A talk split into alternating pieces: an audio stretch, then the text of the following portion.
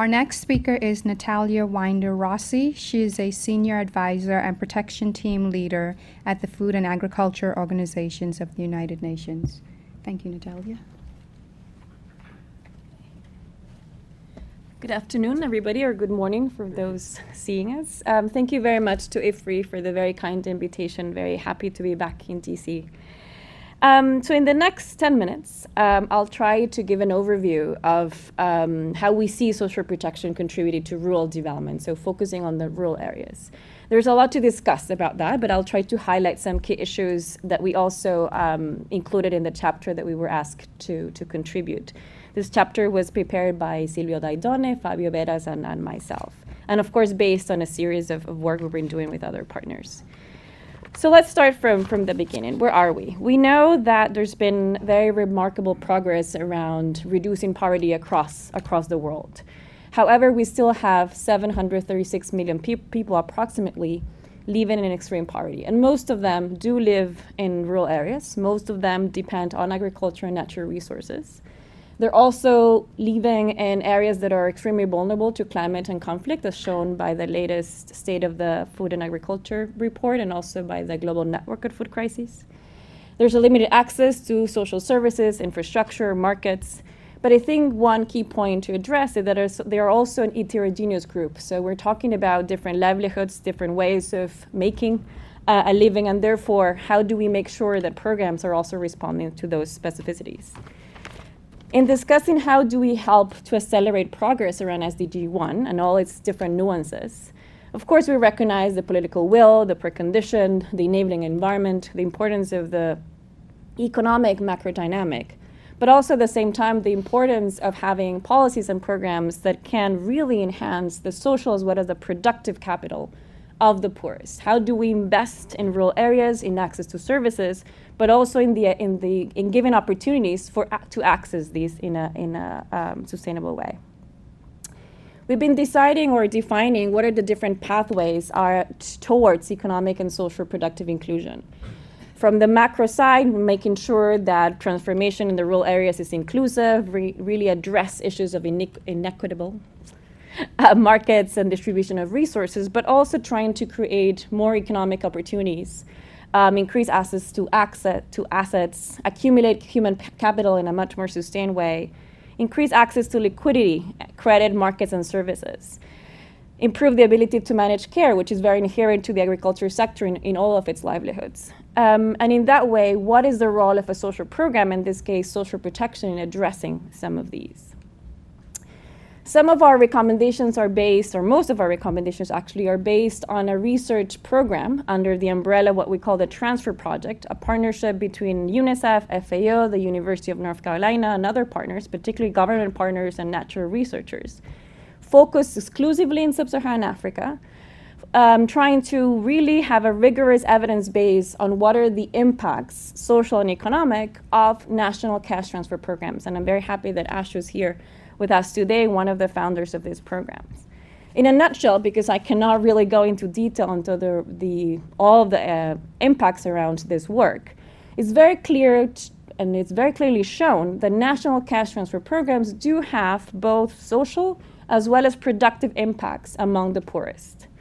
So we're able to generate, through a social program, economic and productive impacts. A social program is enhancing the economic capacity of the poorest, while at the same time, those extra resources invested in social protection participants, it's also generating multiplier impacts in the local economy. So you are helping to also create a local dynamic effect, not only in those that are receiving these programs, but also in the wider local economy.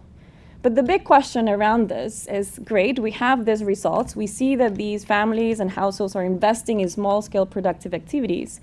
How can we sustain these impacts in the long run? How do we really make sure that we can maximize these benefits across different sectors? And one key, I think, conclusion around that is, how do we enhance or promote better coherence with other programs that are already in place, mainly from our perspective, of course, agriculture programs. And this issue of coordination and coherence is, of course, very much recognized across the different several policy initiatives in Africa, such as CADAP and the Malabo Declaration, amongst others. So what do we know thus far? So the main message that hopefully you all can come out of this discussion, if we have a national cash transfer program in place, as the ones that many African countries have, even those in low-income countries, we see improvements around food security across the board. We see schools strong effects around school enrollment, particularly in secondary education, given that in most of these countries, primary education is free. Some mixed results around health, and some of this is due to the quality of services and issues of access, of course.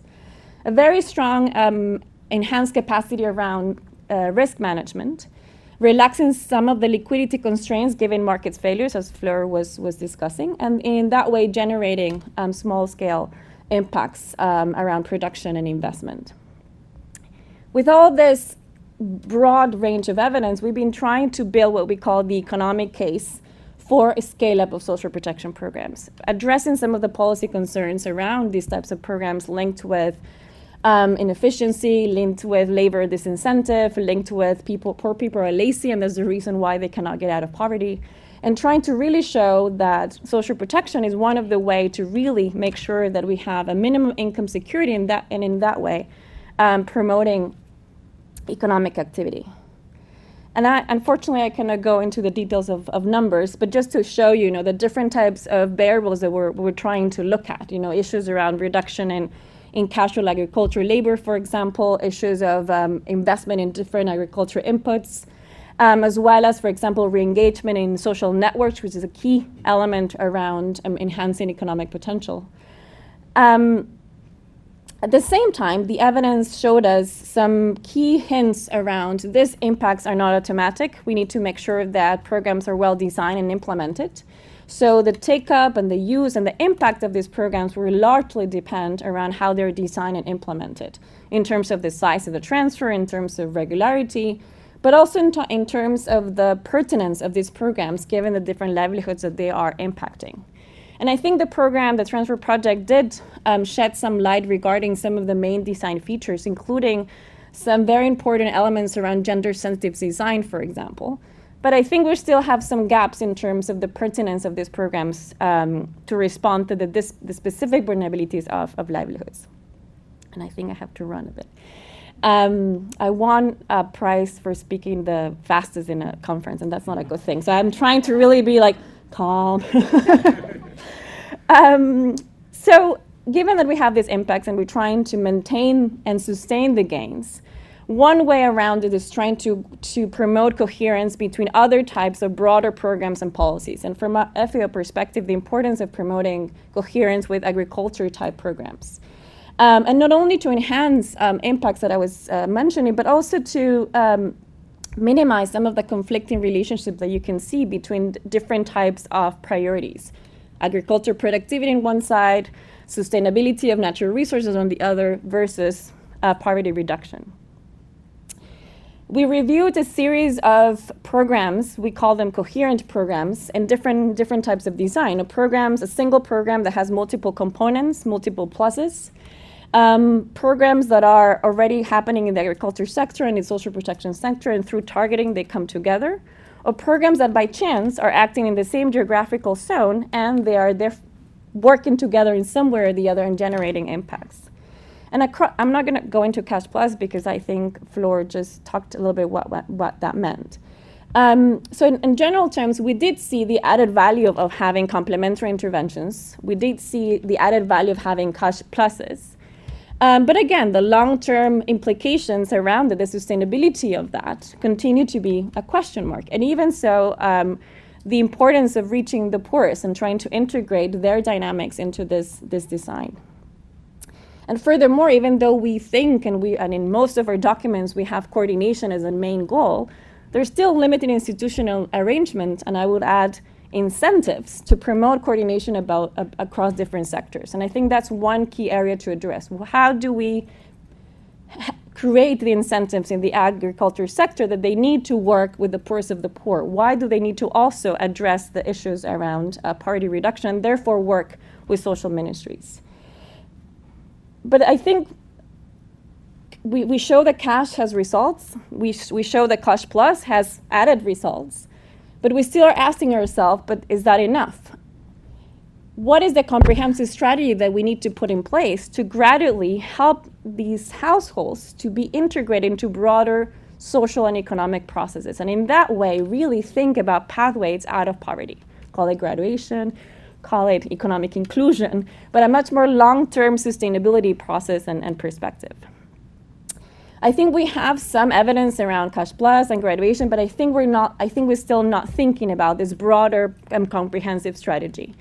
And trying to really find what are the best gaps, what are the best ways to incentivize better coherence between different sectors and having them more interested in including this sector of the population that have shown to be productive and shown to be economically viable, if you want, to be part of these broader processes. Thank you very much for minus 34. That was not bad.